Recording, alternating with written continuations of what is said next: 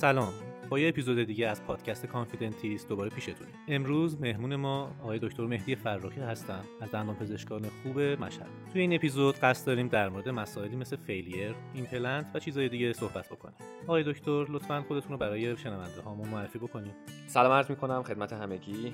مهدی فرخی هستم دندان پزشک عمومی. حدود 6 7 سال هست که مطب دارم. از ابتدای شروع طرح هم که مقارن بود با سربازیم البته شرایط طوری بود که تونستم مطب بزنم و امروز هم در خدمتتون هستم. آشنایی من با دکتر فرخی از طریق یکی از عزیزترین دوستان بوده و توی این مدت هم کارهاشون رو دنبال می‌کردم. کارهای خیلی مختلفی توی مطبشون دارن انجام میدن. به نظر خودم و خیلی های دیگه هم توی لول خیلی بالایی همه کار داره انجام میشه و فکر می‌کنم که جلسه خیلی خوبی با هم داشته باشیم. اما برای شروع می‌خواستم برم سراغ درمانهای ایمپلنتشون. خیلی جالبه که توی page ایشون که به عنوان دندانپزشک عمومی هم مشغول به کار هستن درمانهای خیلی قشنگی از ایمپلنت ما داریم می‌بینیم و دندانپزشکای عمومی زیادی هستن که دوست دارن این ایمپلنت رو هر شده یاد بگیرن. حالا دلیل مالی داره دوست دارن اصلا یا هر چیزی که هست یه ذوق و شوق خاصی برای ایمپلنت هست. برای خود منم هست. در مورد ایمپلنت آقای دکتر می‌خواستیم بپرسیم ازتون که اصلا از کجا باید شروع کرد؟ شما چه مسیری رو طی کردین و چه پیشنهادهایی دارین برای دندان پزشکای جوونی که می‌خوان این ایمپلنت رو هر شده یاد بگیرن؟ خیلی ممنونم آقای دکتر از اظهار لطف شما. من فقط یه نکته رو قبل از اینکه بحث اصلی که راجع به ایمپلنت هست و البته سوال خیلی از دوستان و عزیزانی که حالا توی این اینستاگرام یا جای مختلف من باشون روبرو شدم هم هست. قبل از اون یک خلاصه بگم راجع به اینکه یه دندانپزشک عمومی چه مسیری رو معمولا طی می‌کنه. خب پروسه دندانپزشک عمومی توی مطب نسبت به کلینیک متفاوت قاعدتا. به این معنا که توی مطب طبیعتا درمانهایی که دوست دارین رو به راحتی می‌تونید انجام بدین. بالاخره شما می‌تونید مواد material ی که دوست دارین رو تهیه کنید کسی شما رو مجبور به اینکه چه بیماری بذارید نمی‌کنه و قصه نکته بعدی که می‌خواستم بگم طبیعتا دندان پزشکای عمومی درمانی که بهش بیشتر علاقه مند هستن رو بعد از چند سال بیشتر میرن سمتش. حالا همینطور که خودتون می‌بینید یه عده بیشتر composite veneer رو دوست دارن یه عده laminate رو دوست دارن یه عده درمان ایمپلنت رو دوست دارن یه عده جراحی روتین و یه عده هم درمان های ترمیمی و درمان ریشه و بقیه درمان ها پروسه شخصی من اینطوری بود که خب من درمان های روتین مطبو که انجام می‌دادم یه مقدار بیشتری به پروتز و جراحی علاقه داشتم. یعنی کفه ترازو به سمت پروتز و جراحی بود. اگر من مثلا بعضی موقع خودم برمیگردم پستایی مثلا سال مثلا 2019 2018 اینا رو نگاه می‌کنم می‌بینم که مثلا کیسایی بوده که سی های گسترده کردم اومدم بعد پست و کردم و اینطور درمان ها رو خیلی زیاد انجام دادم. شاید بشه گفت همین نوع درمان هایی که انتخاب می‌کنی شما رو گاید می‌کنه که در آینده چه درمانی رو انتخاب کنی یعنی چه درمانی میشه اینترست شما به اصطلاح. یک نکته هم به نظر من اجتناب ناپذیره اونم اینه که قاعدتا شاید تو نسل ماها این بیشتر حس بشه. دندان پزشکان همسن و سال ما که توی دهه سوم زندگیشون یا اواخر دهه دوم زندگیشون هستن دوست دارن که یک کار رو perfect تر نسبت به بقیه کارها انجام بدن. فکر می‌کنم. من دندان پزشکان عمومی قدیمی رو خیلی می‌شناسم که خب همه کارا رو توی لول دارن انجام میدن و خیلی هم علاقه ندارن که این رویه رو تغییر بدن. اما ما الان دندان پزشکی می‌شناسیم که به محض فارغ التحصیل میگه من دوست دارم برم laminate کار کنم دوست دارم ایمپلنت کار کنم یا حالا درمانهای مختلف. و خب به نظر شما این قضیه مثبت بوده یا منفی بوده؟ در واقع می‌خوام ببینم این توی پروسه کاری یه دندان پزشک عمومی باعث ایجاد خلل درمان میشه یا باعث پیشرفت درمان میشه؟ دکتر به نظر من این قطعا باعث پیشرفت میشه. یعنی این نوع روی کرد به دندان پزشکی که ما هیته کارمون رو محدودتر کنیم به نظر من باعث پیشرفت میشه. به نظر من هیچ خورده ای نمیشه به دندان پزشکان قدیمی تر گرفت. به حال شاید توی مثلا 20 سال گذشته دندان پزشکی اونقدی پیشرفت کرده که قدیمی ها مثلا اونقدر نیازی نمی‌دیدن که ما انواع مختلف کامپوزیت ها انواع مختلف روکش ها انواع مختلف سمان ها رو تو مطبمون داشته باشیم. ولی الان قطعا نیازه. الان اگر یک دندان پزشکی قرار کار زیبایی انجام بده حتی به نظر من باید line composite و laminate ش رو انتخاب کنه. یعنی اونقدر اتفاقات جدید اونقدر material و نوع درمان های متفاوتی هست که به نظر من باید حیطه‌ش رو مشخص کنه و این قطعا به نفع جامعه دندانپزشکی به نفع دندانپزشک و به نفع بیمار هست قاعدتا. و فکر می‌کنین که این انتخاب line توی چه وهله از زمان کاری باید رخ بده؟ اوایل کار اواسط کار و یا اینکه مثلا بعد از ده سال کار کردن؟ چون از نظر من با تجربه کمی که دارم کسی که طرح درمان خوبی می‌تونه بریزه و از درمان مختلف آگاهی داره درمان اختصاصی خودش هم بهتر می‌تونه انجام بده. خب دکتر اتفاقا منم می‌خواستم همین موضوع رو مطرح کنم که من چند سالی که تو مطب خودم مشغول به کار بودم کارهای مختلفی رو انجام می‌دادم. البته کارهایی که تواناییشو داشتم. طبیعتا باید بعد از چند سال کار کردن ما بریم به سمت محدود کردن کارمون. این محدود کردن کار رو علاقه ما به صورت شاید ناخودآگاه هم باشه ها. یعنی اون علاقه ما ما رو به این سمت گاید می‌کنه که ما این کارا رو باید انتخاب کنیم قاعدتا. خب من نمی‌خوام بحث رو خیلی پراکنده کنم. می‌خوام برسیم به سوال اصلی همین اپیزود راجع به همین مسائل ایمپلنت. ببینید ورود به دنیای ایمپلنت چند تا گزاره قبلش داره. یه سوالی رو شما از من قبلا پرسیدین. به این معنا که خب من می‌خوام فارغ التحصیل شدم می‌خوام بلا فاصله وارد دنیای ایمپلنت بشم. این یک حالت حالت دیگه هم همین حالتی که گفتیمه. یعنی چند سال ما کار کنیم بعد وارد دنیای ایمپلنت یا هر دنیای تخصصی تری بشیم نسبت به field عمومی. به نظرم من راجع به گروه اول نمی‌تونم خیلی نظر بدم چون خودم اونو تست نکردم و تجربهشو ندارم. من جزء گروه دومم. یعنی من چند سال کار کردم دندانهای مختلف رو درمان کردم دیدم اگر دندانی questionable بود و من اومدم اونو CL کردم اومدم اونو پست گذاشتم اومدم crown کردم این درمان بعد از چند سال به مشکل خورد. اون موقع بود شاید به ذهنم می‌رسید ای کاش من این دندون رو ارجاع می‌دادم به یک نفر که اینو مثلا می‌کشید و ایمپلنتش می‌کرد. یه نکته رو تو پرانتز من بگم میگم دیگه این پادکست شاید در مقابل شما هستم آقای دکتر مجلسی و بقیه دوستان که هستم. می‌خوام یک مقدار خودمونی تر باشه. یعنی اون خط قرمز هایی رو که توی بعضا مصاحبه های مختلف یا جاهای مختلف که می‌خونیم و میشنویم اون نمی‌خوام داشته باشه. اونم به این معناست که این طرف اون طرف شاید مبحثی رو ببینیم بگیم ای بابا این دندون رو من درمان می‌کنم شاید دو سالم به مریض کار بده. من حقیقتا خودم به شخص موافق این داستان نیستم. ببینید یک دندونی رو که مثلا من چند سال پیش اومدم retreat کردم CL کردم پست و core کردم شاید 5 6 جلسه بیمار رو آوردم و بردم. 5 6 جلسه من برای بیمار block زدم. بعد بگم اشکال نداره که این درمان مثلا یه سال کار کرد دو سال کار کرد بازم خوبه. شاید اینا حاصل همون چند سال کار کردنه باشه و حاصل تجربیاتی که حالا از اساتید مختلف گرفتیم باشه که الان دوباره دارم این جمله رو میگم که شاید من اون مریض رو مثلا refer می‌دادم درمان ایمپلنت براش انجام می‌شد به نفعش بود. پس من باز هم میگم جزو گروه دومم که بعد از چند سال کار کردم و بعد از چند سال دیدن طرح درمان های مختلف کم کم به این سمت خودم رو سوق دادم که برم به سمت درمانی که بیشتر دوستش دارم. بله بسیار عالی. در مورد شروع ایمپلنت بخوایم صحبت بکنیم سوالی که می‌خوام ازتون بپرسم اینه که شما به عنوان یک دندان پزشکی که علاقه مند به ایمپلنت بوده و خب قطعا اون آموزه های لازم رو توی دانشگاه نداشته که بخواد ایمپلنت رو در بعد ورود به کار شروع بکنه. چه راهی پیش خودتون دیدین؟ از چه کسایی کمک گرفتین و با چه case ایی شروع کردین؟ خب من قبلش ورود به این حیطه رو به شما بگم. اولین قدم من یک دوره مقدماتی بود که توی مشهد برگزار می‌شد و اساتید خیلی خوبی داشت اون دوره که فکر کنم برگرده به سال 94 95 اگر اشتباه نکنم. ورود به دوره باعث شد که من یعنی خود اون اساتید ما رو مجبور کنن به یه سری خوندن کتاب هایی که اولین کتاب یادم کتاب دو جلدی Misch بود. البته اینو بگم همشو منم نخوندم. ولی خب خیلی منو آشنا کرد با یه سری terminology ها راجع به ایمپلنت و قطعاتش دوره رو که گذروندم شروع به کار نکردم. شاید مثل خیلی از افرادی که یه دوره میرن و بعد gap ی ایجاد میشه و بعد درمان شروع می‌کنن. اون دوره که گذشت من ایمپلنت رو شروع نکردم. یکی از اساتید عزیزم خیلی لطف داشتن به من و من پیش ایشون می‌رفتم و کارهای ایشون رو نگاه می‌کردم و ایده ایشون بودم. تقریبا اواخر اون دوره ایمپلنتی که من بودم این رفتن به پیش ایشون رو شروع کردم و یه مدتی که گذشت من اولین case م رو با مشورت ایشون و زیر نظر همون اساتیدی که یه گروهی چون ما داشتیم و به ما گفته بودن بعد از دوره هم ما شما رو support می‌کنیم زیر نظر همین اساتید شروع کردم. یکی از بزرگترین نکات برای رفتن به دوره ایمپلنت یا هر دوره دیگه به نظر من هر دوره اختصاصی تری رو بخوایم شروع کنیم اینه که ما بستر اون شروع درمان رو داشته باشیم. خب برای من بود. یعنی من مطب بود و بیمار هم می‌تونستم انتخاب کنم. مثلا بیماری میومد که من بهش می‌گفتم ای اینجا مثلا یه جای خالی داری در اون شیش تو مثلا کشیدی می‌تونی ناحیه رو ایمپلنت کنی. خب بعد بیمار می‌گفت اینجا شما انجام میدین؟ خب می‌تونستم بگم آره. یعنی این بستر خیلی مهمه. تا اینکه من توی کلینیک کار می‌کنم که اون کلینیک هنوز مشکل داره که توربین به من برسونه بعد من برم دوره ایمپلنت. خب بعد من بیام به اون کلینیک چی بگم؟ بگم آقا موتور ایمپلنتمو بیار. بگم کیت ایمپلنت بخرین یه نکته مهم میرم من الان اشاره کنم. الان از سال 96 95 تا الان شاید باورتون نشه من اون موقع یادم 14 تا ایمپلنت SIC خریدم یه کیت بهم دادن. الان قیمت کیت ها رو من نگاه می‌کنم اینا مثلا 100 میلیون تومن قیمت یک کیت ایمپلنته. بنابراین خیلی من واقعا حق میدم به بچه ها خیلی سخته اما باید با دقت مسیر رو انتخاب کنیم. حواستون باشه یعنی حواسمون باید باشه که اگر کلینیکی رو میریم که بستر مهیا نیست به نظر من فعلا به تعویق بندازیم. پس این مرحله اول. وقتی وارد دوره شدیم بازم میگم نسبت به شاید 5 6 سال پیش نسبت به 7 سال پیش دوره ها من حقیقتا الان feedback هایی که از بچه ها می‌گیرم feedback های خوبی نیست. در صورتی که من از اون دوره که خودم یادمه با اینکه دوره مقدماتی بود ولی همه چی بهمون به گفتن.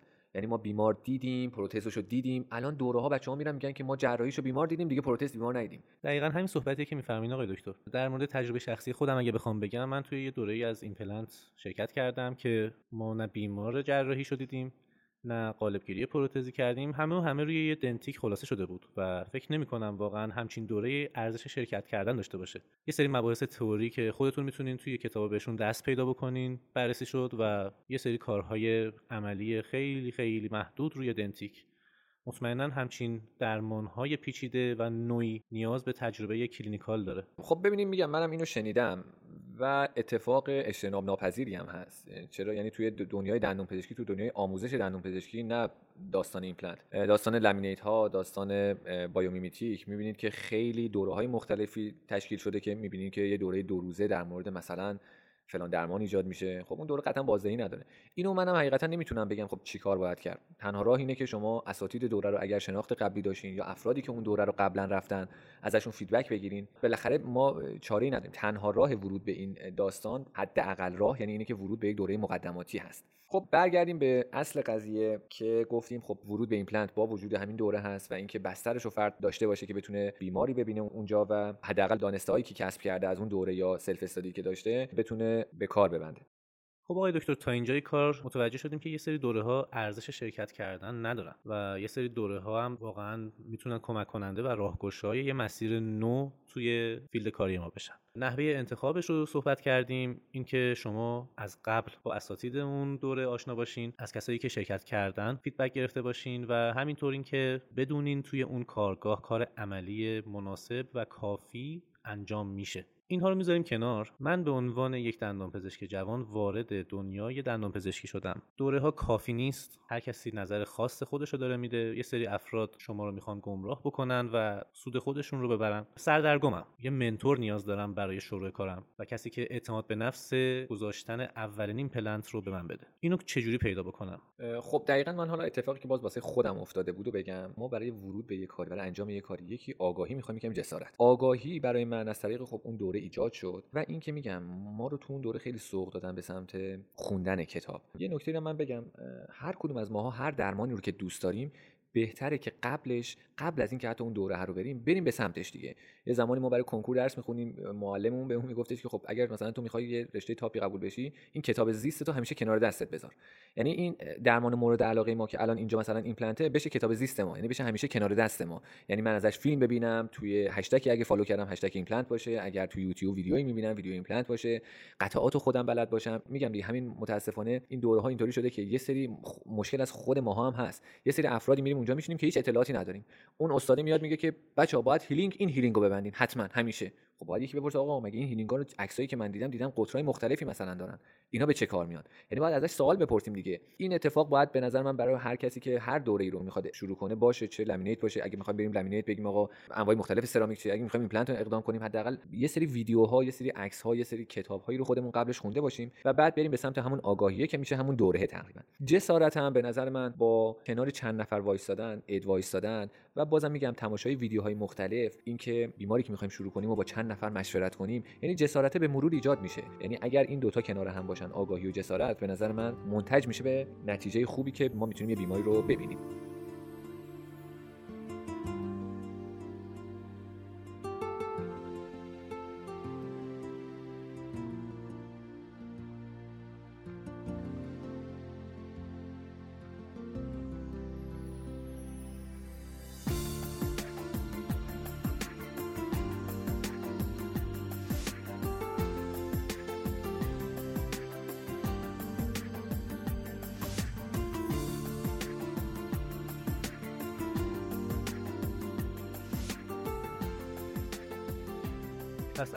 آقای دکتر فرخی یه دندون پزشکی که می‌خواد شروع به کار ایمپلنت بکنه یا هر درمان نوین دیگه ای که آموزش های لازمش رو جدیدن داره کسب می‌کنه یکی self study خیلی کمک کننده است. یکی دوره های خوبی که شما با آگاهی انتخاب کردین و در کنار اون اساتیدی که به شما جرأت کار و آگاهی های لازمه رو دادن. آقای دکتر الان من certificate یه دوره رو دارم. توی این دوره تحت نظر استادم fixture گذاشتم پروتزش رو تحویل دادم. قسمت های زیادی از کتاب Misch رو خوندم و یه دید کلی روی ایمپلنت و پروسه ایمپلنت گذاری و تحویل روکشش دارم. از الان به بعد مسیر پیش روم چیه؟ چه case ایی باید کار کنم؟ بیمارامو از کجا پیدا بکنم؟ و اینکه با چه مشکلایی ممکنه اصلا مواجه بشم؟ و قبل از مواجه شدن با اون مشکلات چه راههایی دارم که از آسیب احتمالی به دور باشم؟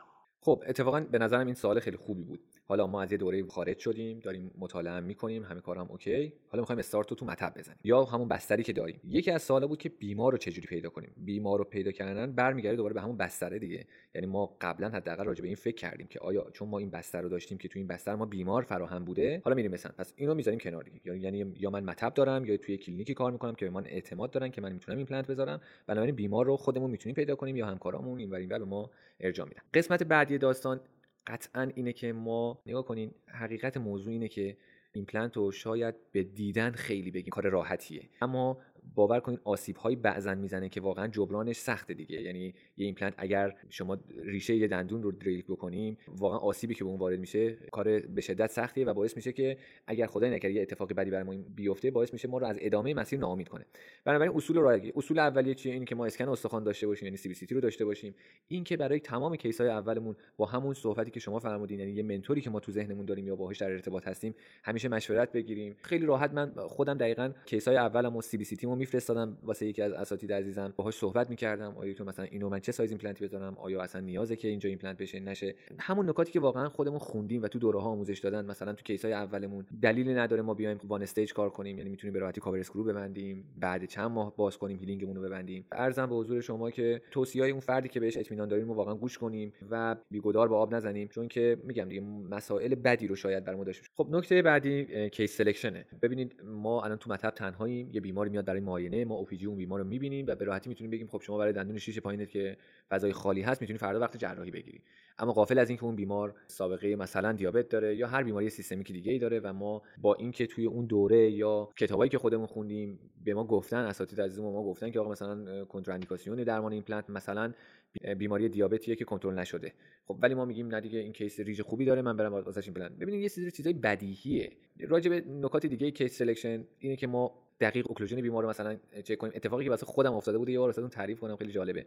من یه بیماری داشتم که فرستادمش سی بی سی تی گرفت ولی شیش پایینش. معاینه داخل دهانی کردم. روز جراحی من بی‌حسی این بیمار رو زدم. شاید باورتون نشه فقط یک لحظه بیمار گفتم خب دندوناتو ببند رو هم دیگه. وقتی این بیمار دندوناشو بست دیدم دندون شیش بالاش supraerupt شده و کامل می‌رسه به لثه پایینش. ببینید خب این خطای منه دیگه. توی اون هر دوره‌ای که ما بریم یکی از اصول هر کتابی که بخونیم یکی از اصول اینه که میگن شما یه قالب اولیه بگیر و mount ش کن. حالا من از این مرحله که میام جلوتر. میگم آقا OK حالا این مرحله نمی‌خواد انجام بدیم اما حداقل یه photography از اون ناحیه تهیه کنیم با دهان باز کن. خودمون شبش قشنگ چک کنیم. من هنوز دست نوشته هامو بعضا دارم که پیدا کردم برای بیمارم CBCT شو آوردم خونه. نوشتم خب اینجا ریج اینقدر مثلا ایمپلنت 4 میلیمتری می‌تونم بذارم با ارتفاع مثلا 8 میلیمتری. چقدر buccal ش استخوان میمونه؟ تماما میومدم شب قبلش. واقعا شاید از استرس این اتفاق بوده اما به نظر من این استرس استرس خوبیه که ما بیایم بیمار قبلش حلاجی کنیم. ببینید بازم میگم ما تنهاییم تو مطب.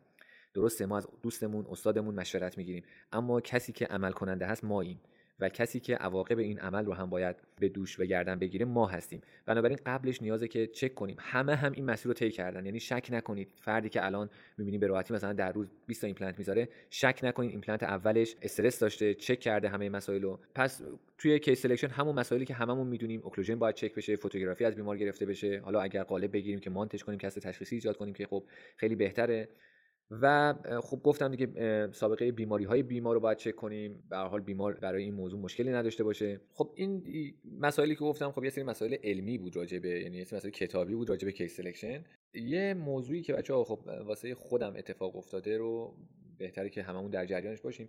ببینید طبیعیه که وقتی ما اول یه کاری هستیم شاید حالا به خاطر دقت بیشتر است یکی مقدار زمان بیشتری شاید صرف اون کار بکنیم من خودم اوایل حتی یه case ایمپلنت که داشتم اون case رو میذاشتم جمعه. یعنی جمعه به بچه‌های مثلا می‌گفتم بیاین قشنگ ست استریل باشه. درو میبستم که استرسی نباشه بیماری نیاد زنگ بزنه. بیماری که انتخاب می‌کردم سعی می‌کردم بیماری باشه که سطح توقعی پایین تری داشته باشه قاعدتا. بیماری نباشه که یه گاردی داشته باشه که ای شما مثلا قبلا هم ایمپلنت گذاری خودمون می‌شناسیم دیگه. بیماری شاید قدیمی مطبمون توشون پیدا بشن یا همون جایی که کار می‌کنیم. فردی باشه که میشناسیمش توقعی پایین تری داره روز خلوت تری بذاریم. بیمار باید اینو بدونه که شاید هم این واقعیت قضیه نباشه اما حقیقت اون روز ما خواهد بود که ما باید به بیمار بگیم که این یکم جریتون طول می‌کشه هیچ نگران نباشین از این موضوع. و ارزم به حضور شما که سعی کنیم توی کیس های اولمون هیچ موقع قاعدتا خب اون منتوری که ما داریم اینو به ما خواهد گفت. یعنی اون منتوری که میگم بچه همون کسیه که ما مثلا اسکن استخوان سی بی سی رو واسش میفرستیم ما رو راهنمایی می‌کنه. یعنی اگه case باشه مثلا ریج 3 میلیمتری باشه قاعدتا ما نباید بریم سمتش. بچه تو ناحیه esthetic zone به نظرم اول نریم سمتش. fresh socket ها رو اول کار نکنیم. یعنی معمولا case های اولمون که تنها داریم کار می‌کنیم case های شسته رفته ای باشن. یه نکته خیلی مهمی که بازم میگم این اتفاق برای خودم افتاده اینه که خیلی دقیق بشینیم اون سیستم ایمپلنتی که می‌خوایم نگاه کار کنیم و دقیق چک کنیم بالا پایین کنیم کیتشو من بازم میگم یه اتفاقی باز یه تجربه دیگه بگم شاید یکم جالبم باشه واسهتون. من اولین ایمپلنتی می‌خواستم با سیستم SIC بذارم سیستم SIC یه سری روی fixture اش یه سری fixture mount داره. من ایمپلنت رو گذاشتم نمی‌دونستم این fixture mount چجوری باز میشه. ببینید اینو شاید الان یه استادی نگاه کنه یه متخصصی نگاه کنه بگه بله دیگه شما عمومی عمومی وارد این مسئله میشین هیچی هم مطالعه نمی‌کنید. حرف درستیه واقعا. این خطای من بوده. من باید اون سیستم رو کامل وارسی می‌کردم. البته این اتفاق شاید برای همه بیفته. ببینید ما چه بخوایم چه نخوایم ایمپلنت رشته و درمانی نبوده که توی 20 سال گذشته توی دانشگاه های ما برای دانشجوی عمومی تدریس بشه. بنابراین خیلی ها با self study وارد این مسئله شدن. ولی به هر حال من الان دارم میگم دیگه یه تجربه‌ای که برای من اتفاق افتاد دوست ندارم برای کسی اتفاق بیفته چون تجربه بدی بود. بیمار نشسته بود من زنگ زدم به یکی از دوستام که مثلا فلان این چجوری باز میشه. حالا خیلی جالب اون فردم اون موقع جواب منو نمی‌داد یعنی reject می‌داد بعد دوباره باز بهم زنگ زد. یعنی می‌خوام بگم ما باید کیتو کامل بلد باشیم کیتو. ویدیو الان که دیگه دنیای آزاد اطلاعاتی یعنی شما کافیه یک کیت رو بزنید توی اینترنت تمام ویدیوهاش میاد. بنابراین کامل اشراف داشته باشیم به اون کیت قبل از جراحی. خیلی این نکته مهمیه. setup drilling مون چطوری باشه؟ fixture mount چیه؟ نمی‌دونم driver fixture مون چیه؟ همه اینا رو باید بریم به سمتش. و اون داستان دیگه هم که گفتم خب case case ی که توی ناحیه زیبایی قاعدتا انتخاب نکنیم fresh socket اصلا نریم به سمتش. جایی که لثه بیمار عمق vestibule بیمار کمه نریم به سمتش. یه سری نکاتی که مطمئنا وقتی ما وارد این موضوع بشیم خودمون خواهیم فهمید. مثل یه endo یی که ما می‌بینیم که میگیم آقا وقتی اول می‌خوایم endo کنیم میگیم آقا endo ی 7 یا 6 distal access نبینیم. طبیعتا یه تک canal خواهیم دید. یه چیز روتینه که خب قاعدتا هممون می‌دونیم.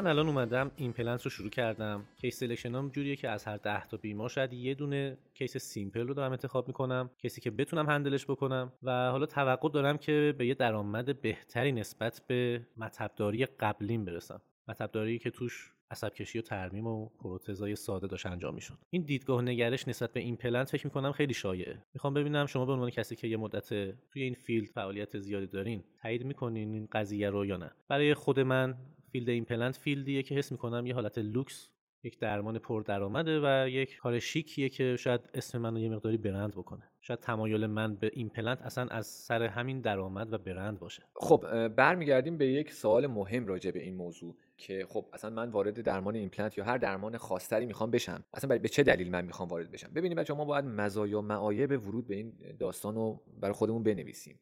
خب مزایاش چیه؟ مزایاش اینه که خب منی که قبلا درمان ایمپلنت انجام نمیدم ببینید داریم واقعی صحبت می‌کنیم دیگه. هممون دوست داریم مریضی که میاد اینجا خودمون اکثر درماناشو انجام بدیم. این یکی از مزایاش که مریض وارد مطب ما میشه دیگه خارج نمیشه. یعنی یه مزیت دندانپزشکای عمومی هم بعضا اینه که خب هم جراحیشو انجام میدن هم پروتزشو انجام میدن. یعنی تمام اون کار رو توی اون مطب انجام میدن برای اون بیمار. یه مزیت مهمی هم هست حقیقتا. اینکه بیمار سردرگم نمیشه. تمام دنیا هم همینه. ببین توی داستان ایمپلنت توی تمام دنیا این مسئله اینکه ما یه ایمپلنت رو می‌ذاریم مریض باید بره یه مرکز دیگه ای پروتز رو انجام بده این یه چیز گمی هست. یعنی اتفاق خوبی هم نیست. خودمون هم اگه بذاریم جای بیمار این اتفاق برامون خیلی خوشایند نیست. بنابراین این یک پوان مثبتی برای چه حالا دندانپزشک عمومی چه متخصصی که کل کار خودش انجام بده این پوان مثبتی به نظر من. فارغ از این داستانهایی که آیا این توانایی ها رو داره یا نه ما اصلا راجع به این صحبت نمی‌کنیم. با فرض اینکه کامل اشراف داریم به همه مراحل جراحی و پروتز. برگردیم به سوال اصلیمون این بود که مزایا و معایبش گفتم یکی از مزایاش اینه که بیمار هست. بیمار بیمارمون یعنی دیگه سردرگم نمیشه. یکی دیگه از مزایاش خب اینه که همه افرادی که چند سال مطب داشتن قاعدتا درمانی رو بوده انجام دادن که به هر حال به هر دلیلی حالا تجربه کم یا هر دلیلی دیگه حالا مشکل معمولی که پیش میاد برای دندون vertical root fracture ی نمی‌دونم split tooth ی یا هر درمان مشکل دیگه که برای درمان پیش میاد می‌تونی راحت بیمار رو manage کنی. خب من این درمان رو می‌تونم برای تو خارج کنم و بعدش برات ایمپلنت کنم. یعنی راحت تر میشه بیمار رو manage کرد. بیماری که برگشت می‌کنه یعنی یه درمانی که قدیم براش انجام شده و مشکل دار شده. ببینید یه نکته مهمی که تو این قضیه هست اینه که ما الان شرایط موجود رو هم بسنجیم البته. بازم میگم شاید نسبت به 5 6 سال پیش شرایط اقتصادی خیلی متفاوت شده. الان هممون باید بسنجیم که خرید یه موتور ایمپلنت خرید یه کیت ایمپلنت و خرید یه تعداد fixture و متعلقات اون. یعنی متعلقات fixture میشه قطعات پروتزیش قطعات جراحی ابزارهای جراحی وسایلی که شما تو کیت جراحیتون باید داشته باشین سر angle ایمپلنت و خیلی قطعات داره. ما باید حقیقتا بشینیم با خودمون بسنجیم که آیا این هزینه هایی که ما می‌خوایم بکنیم چقدر می‌تونیم برداشت کنیم. بازم میگم من می‌خوام شفافتر صحبت کنم. ما چه بخوایم چه نخوایم روز به روز بر تعداد افرادی که ایمپلنت می‌ذارن افزوده میشه. این افزایش تعداد اپراتورها باعث میشه که قیمت تمام شده ایمپلنت برای بیماران پایین تر بیاد. از طرفی ما وقتی می‌خوایم ابتدای کارمون هم هستیم قاعدتا رقم دریافتی که شما می‌تونید داشته باشید نمی‌تونه برابری کنه با رقم مثلا فلان اتند پریوی دانشگاه یا فلان attend جراحی دانشگاه. واقعا اینو باید هر کسی بسته بسته به منطقه ای که کار می‌کنه بسنجه. اگر واقعا یه نفری این میلیون تومن پول می‌گیره برای یه واحد ایمپلنت واقعا باید ببینه که چقدر صرف اون هزینه هاش میشه. یعنی هزینه های متریالش هزینه های شیفت های زمانی که برای ببینیم ما برای یه واحد ایمپلنت ساده شاید بین 6 تا 8 جلسه زمان بذاریم. یعنی اگه ما جراحی دو مرحله داشته باشیم و چکاپ بخوایم داشته باشیم اینا همه غیر اون چکاپ های بعد از تحویل روکش ایمپلنت هست. دقیقا آقای دکتر به نکته خیلی مهمی اشاره کردیم که می‌خواستم این رو هم در خلال صحبتاتون ازتون بپرسم. این که شما یه ایمپلنت می‌ذارید 5 میلیون 6 میلیون 7 میلیون قیمت های میلیونی به هر حال از بیمار می‌گیرین این صرفا اون گذاشتن ایمپلنت نیست که در حد مثلا نیم ساعت یک ساعت ازتون وقت گرفته. ما باید جلسات بعدی رو هم در نظر بگیریم به عنوان جلسات follow به عنوان جلساتی که حالا کارهای پروتزی قرار انجام بشه. این تعداد جلسات زیاد یک درمان ایمپلنت خودش فکر می‌کنم هزینه تمام شده ایمپلنت رو زیاد می‌کنه. نسبت به حالا درمان های روتینی که توی یک جلسه ممکنه شما یه ترمیم انجام بدی یا اندو انجام بدی و پولش هم همون جلسه بگیری. دقیقا همینطور دکتر. ببینید ما وقتی پای صحبت یک استاد خیلی مثلا تاپ دانشگاه میشینیم به من میگن که ما باید مریض رو کامل توجیه کنیم که ایمپلنت یک درمانیه مثل سایر درمان ها و بعد از اون که اومد چند سال بعد که اومد ما باید برای هر اتفاقش باید هزینه بده. ببینید بچه اینو یک استاد دانشگاه که تعداد مریضاش خیلی بالاست راحت می‌تونه بگه. اما من نوعی که تازه می‌خوام ایمپلنت رو شروع کنم ما چه بخوایم چه نخوایم باید مریض رو جذب کنیم دیگه. یعنی میگیم که آقا من اینو برات ایمپلنت می‌کنم مشکلی هم داشته باشه من خودم پوششش میدم. یعنی این واقعیت موجوده. یعنی شما نمی‌تونید اینو انکار کنید دقیقا می‌خواستم به همین مبحث برسم. ببینید من مخالف اینم که فرد رو بترسونیم از اینکه نه این درمان شما نمی‌تونی انجام بدی این درمان سخته این درمان هزینه بره نباید تو انجام بدی. مثلا کلا همیشه عقیده دارم میگم معلم فردیه که به تو جرأت و جسارت کار کردن رو بگه. وگرنه اینکه من بخوام یا هر کسی بخواد فرد رو نهی کنه از این کار که فایده ای نداره. اما من می‌خوام بگم که با آگاهی به همه شرایط و جوانب موضوع بریم به سمتش. ببینید ما باید اینو قبول کنیم که چیزی که جا افتاده بین بیمارای ما اینه که مریض ها به ایمپلنت به عنوان یک درمان به شدت دائمی تر نگاه می‌کنن. توی تمام تبلیغات این گفته میشه الان. بعضا شاید خیلی از دندان پزشکای بزرگم که بپرسی شاید همینو بگه بگه درمان ایمپلنت یک درمانی که اگر شرایط نگهداریش خوب باشه درمان مادام العمر شاید به حساب بیاد. بنابراین ما چه بخوایم چه نخوایم بیماری که شما براش ایمپلنت می‌ذاری بیمار تا آخر مطب شما خواهد اومد. یعنی این بیمار اگر porcelain ش chip بشه میاد میگه تو این روکشه من porcelain ش chip شده. یه جورایی شما باید warranty و گارانتی داشته باشین برای درمان ایمپلنتتون دقیقا همینطوره. اما اینو من بازم می‌خوام جدا کنم. به نظر من برای ماها که تازه تقریبا داریم شروع می‌کنیم این بیشتر bold میشه. بازم میگم شاید یه آدمی که خیلی قدیمی معروف به ایمپلنت یا از اساتید قدیمی دانشگاه هست شاید اون راحت تر بتونه مریضاشو manage کنه و بگه نه ایمپلنت اگر پیچت بشکنه باید هزینه جدا بدی.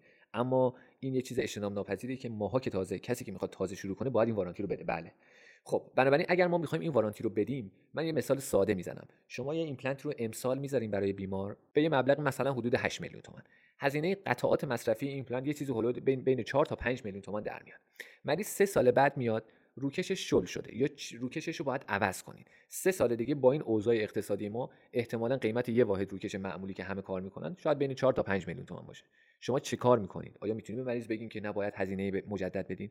اتفاقی که برای من افتاده و طی این چند سال بوده این بوده که من و دوستای خودم هم که پرسیدم اونا هم همین کارو می‌کنن. مریض رو بدون هزینه درمان می‌کنیم. البته اینم بگم مریضی که خودمون حس کنیم مشکل از ما بوده دیگه. یعنی یک اتفاق اینو باید اینا هم باید حالا جدا بکنیم. ولی اکثر مواقع مثلا پرسلن چیپ بشه روکش بشکنه. مریض سمانش موقت بوده سمان واش اوت میشه و روکش رو گم می‌کنه. این اتفاقی بوده که افتاده. باید بسنجیم. واقعا ما دو تا نکته یکی اینکه ما می‌تونیم هزینه خوبی از بیمار بگیریم. اگر نمی‌تونیم بگیریم واقعا بیایم بررسی کنیم هزینه های موجود و هزینه گفتم کیت موتور ایمپلنت و بقیه داستانا رو.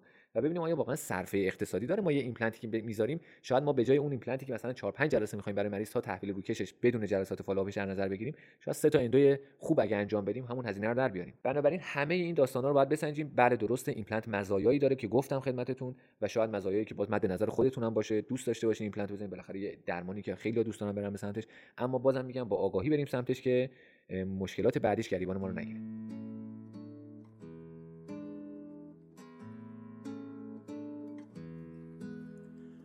گل یخ گل یخ هر صبح تو میخندی.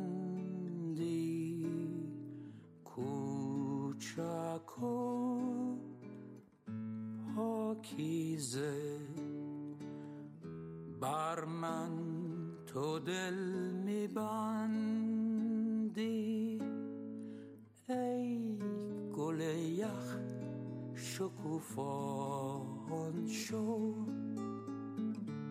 شکوفان همیش آقای دکتر حالا به جمع‌بندی اگه بخوایم این بحث رو پیش ببریم و بگیم ایمپلنت گذاشتن و کار ایمپلنت انجام دادن برای یک نفری که حالا این پادکست رو داره گوش میده مناسبه یا نه؟ چه از نظر اقتصادی چه از نظر حالا مسائل دیگش چه چیزایی باید مد نظر قرار بدیم؟ کدوم کفه ترازو برای هر کسی سنگینی می‌کنه؟ و اون دندون پزشک با چه چیزایی ممکنه مواجه بشه؟ اینا رو یه بررسی و جمع‌بندی با هم داشته باشیم لطفا.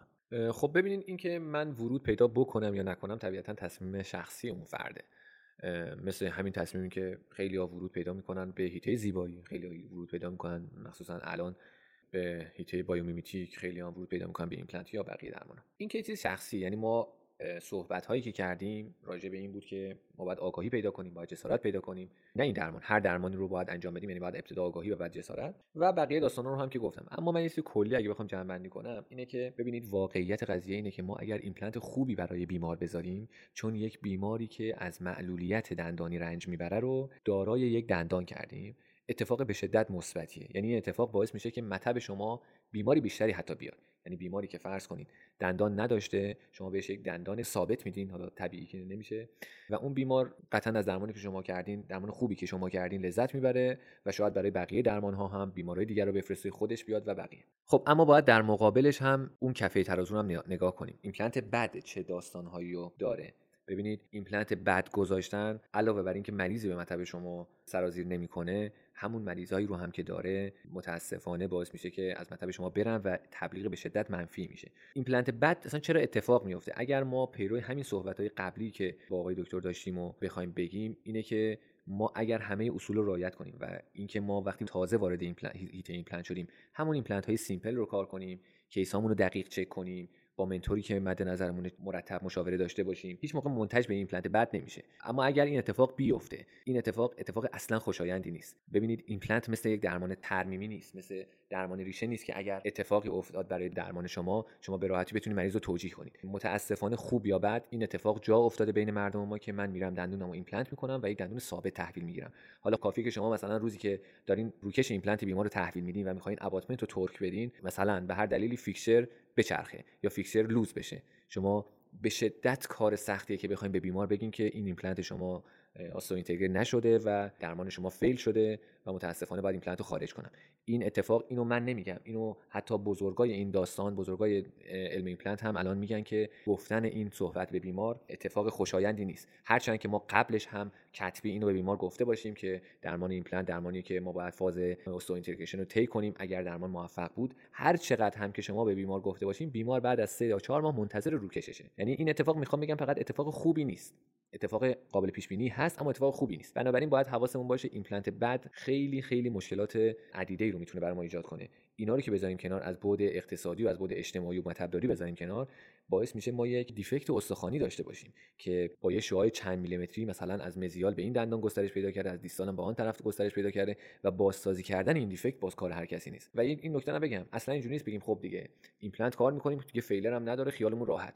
توی درمان ایمپلنت اینو صادقانه من به شما میگم هر کسی که تعداد ایمپلنت بیشتری کار می‌کنه تعداد failure بیشتری هم داره. و اینطوری نیست که بگیم خب من این درمان رو بخوام انجام بدم وارد حیطه ایمپلنت بشم دیگه خیالم راحت بیمارم و با اطمینان می‌تونم دندون دار کنم و مشکلی هم ایجاد نمیشه. نه این اتفاق برای من بوده برای اساتید من بوده برای هر کسی دوستان من بوده و همیشه هم هست. اینکه گفتم بسنجیم مزایا و معایب این داستانو با هزینه های مطبمون کلینیکمون اونجایی که داریم کار می‌کنیم یکی از دلایلش همینه. ببینید بچه‌ها الان من فکر کنین میگم خیلی شفاف و مبتلا به بخوایم صحبت کنیم. من از مریض یک هزینه گرفتم براش ایمپلنت گذاشتم. ایمپلنت fail میشه. ایمپلنت باید برگشت داده بشه شرکت.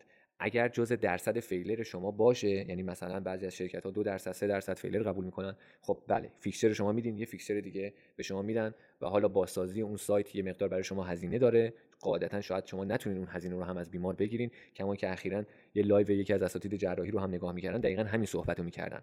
همین صحبت رو گفتن که واقعا failure یک ایمپلنت اتفاق خوشایندی نیست یعنی خیلی راحت نمیشه به بیمار قبولوند این نکته رو. اما ایشون می‌گفتن که شما باید تمام هزینه ها رو متقبل بشین که حرف درستی هم به نظر من هست. یعنی به بیمار اطمینان بدین بگین این هزینه که شما کردین هزینه اضافه تری شما نیاز نیست بکنید فقط یه مقدار زمان بیشتری باید صرف بشه که ما بتونیم دوباره ایمپلنت رو بذاریم. ولی می‌خوام برای خودتون بیاین محاسبه کنین فرض کنین که شما ایمپلنت رو نمی‌تونید به شرکت برگردونید یعنی این ایمپلنت از اون ایمپلنت هایی که شما جزء failure شما بوده به حساب نمیاد. شما failure اتون رو قبلا به شرکت دادین و به جای اون fixture تون رو گرفتین. بنابراین وقتی بیایم محاسبه کنیم می‌بینیم که یه fixture اضافه تر خودمون باید هزینه کنیم. قاعدتا بازسازی کردن اون سایت نیاز به bone material یا هر نوع مواد material ی دیگه داره و هزینه ای که بالاخره شما متقبل میشین. یک جلسه دو جلسه سه جلسه شاید اضافه تر نیاز باشه بزنین. بنابراین این میشه جزء یکی از همون داستان هایی که گفتم با آگاهی باید بریم به سمتش. همتون می‌دونین هممون هم می‌بینیم. تبلیغات می‌بینیم. مثلا ما ایمپلنت رو می‌سازیم با 3 میلیون با 4 میلیون تومان. اصلا شدنی نیست. اگه ما واقعا بخوایم یه درمان خوب انجام بدیم مثلا شدنی نیست. از طرفی ما میگم می‌خوایم آسیب شناسی کنیم دیگه. ما نمی‌تونیم اول کارمونه تو مطبمون بگیم ما ایمپلنت می‌زنیم 15 میلیون تومان. ما ایمپلنت می‌ذاریم ایمپلنت کره می‌ذاریم مثلا 12 میلیون تومان. اینا واقعیت هایی هست. یعنی خیلی صادقانه واقعا باید بشینیم نگاه کنیم. اگر ما واقعا برای درآمد وارد این داستان میشیم واقعا باید بسنجیم. من نمیگم نمیشه اما باید بسنجیم. یا اینکه خیلی ما بیایم خودمون رو یعنی این کار رو یه کار سهل برای خودمون جا بندازیم. میگیم نه این پلن دیدم واقعا. فردی که مثلا کارهایی که حتی توی page ش می‌ذاره خودش دال بر این که اون تمام اونا رو داره خطا انجام میده. بعد به راحتی دست به کار full mouth می‌زنه. شاید باورتون نشه. من وقتی صحبت می‌کنم یا می‌بینم یا می‌خونم یه جایی اکثر prosthodontist ا از درمان full mouth ایمپلنت فراری‌ان واقعا. یعنی یه کار به شدت سختیه. بازگرداندن VD بازگرداندن function به فرد بیدندان کار به شدت سختیه. اما فردی می‌بینیم که خب چند وقت ایمپلنت گذاشته و خودش رو به نظر من وارد همچین مخمصه ای می‌کنه. یعنی شک نکنین اون کار شاید لحظه اول بیمار به اون یک هزینه ای پرداخت کنه اما شک نکنین توی چند سال آینده چنان درگیر این موضوع میشه یا میشیم هممون. case ی که باید ارجاع بدیم به راحتی باید ارجاع بدیم. یعنی یه سیستم واقعا روتینی باید برامون باشه و اصلا نباید برامون خدای نکرده کسر شن باشه یا هر چیز دیگه ای خب با این جمع‌بندی کلی که برامون انجام دادین آقای دکتر می‌خواستم بپرسم ورود به field های مختلفی که حالا field های نوینی هم محسوب میشن. field های مثل field ایمپلنت، biomimetic، digital dentistry اینها رو پیشنهاد میدین و اینکه فکر می‌کنین چه وقتی هر کسی مجبور میشه که این فیلد رو شروع بکنه آیا موج دندان پزشکی اونو به این سمت بره خود شخص تصمیم می‌گیره اون جنبه درآمدیش منجر میشه که فرد بره به اون سمت. و اینکه یه دندان پزشک باید منتظر چه اتفاقی باشه که این مسیر رو به نحوی شروع بکنه. دکتر اگر بخوام خیلی ساده این پاسخ این سوالو بگم اینه که بله قطعا دندان پزشک باید بره به سمت همه این مسائل. ببینید بازم می‌خوام خیلی شفاف و صریح بگم چیزی که واضح هست اینه که تو کل دنیا دندون پزشکی روز به روز داره پیشرفت می‌کنه. اما نمی‌خوام سوار این موجی هم که توی مخصوصا تو دندون پزشکی ایران توی این اینستاگرام افتاده بشم. یعنی اینکه ما فقط یه گوشه تو خونمون نشسته باشیم درمان های biomimetic رو نگاه کنیم بگیم وای چقدر خوبه منم برم rubber dam بخرم. درمان های دیجیتال رو نگاه کنیم بگیم وای چقدر خوبه من برم اسکنر بخرم. درمان های ایمپلنت رو نگاه کنیم بگیم وای چقدر خوبه من برم پس یه موتور ایمپلنت بخرم. یعنی ببینیم من از این متنفرم که یه نفری یه جایی یه گوشه لم داده یهو میاد از شما می‌پرسه که موتور ایمپلنت چی, چی بخرم؟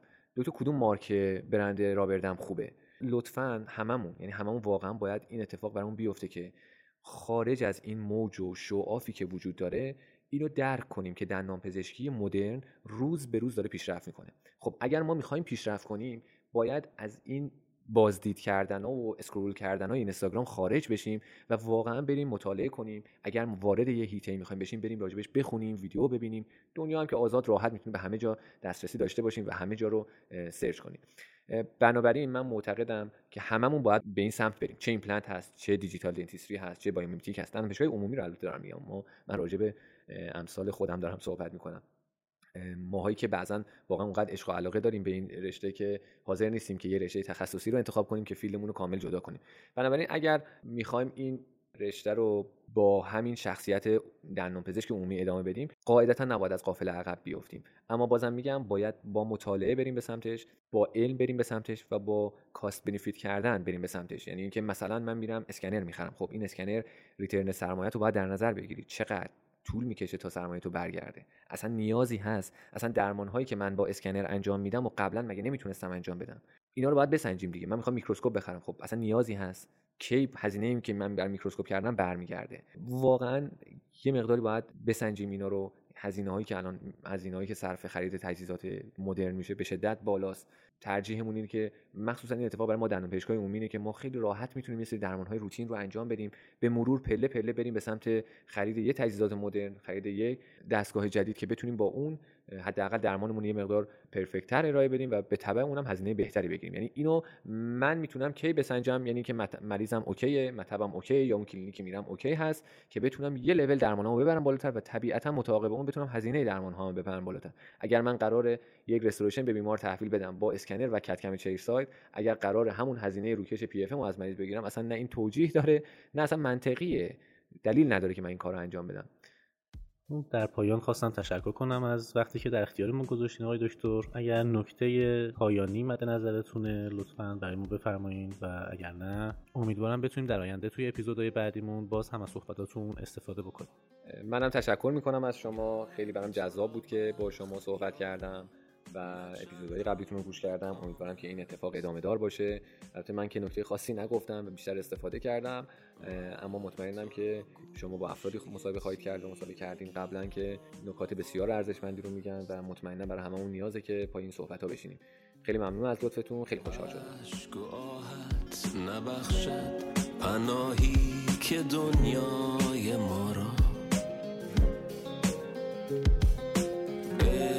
می باید این روزگاران خدا را. هر چه خواهی تو از لطف او آرزو کن. چاره خیش را در دلت جستجو کن.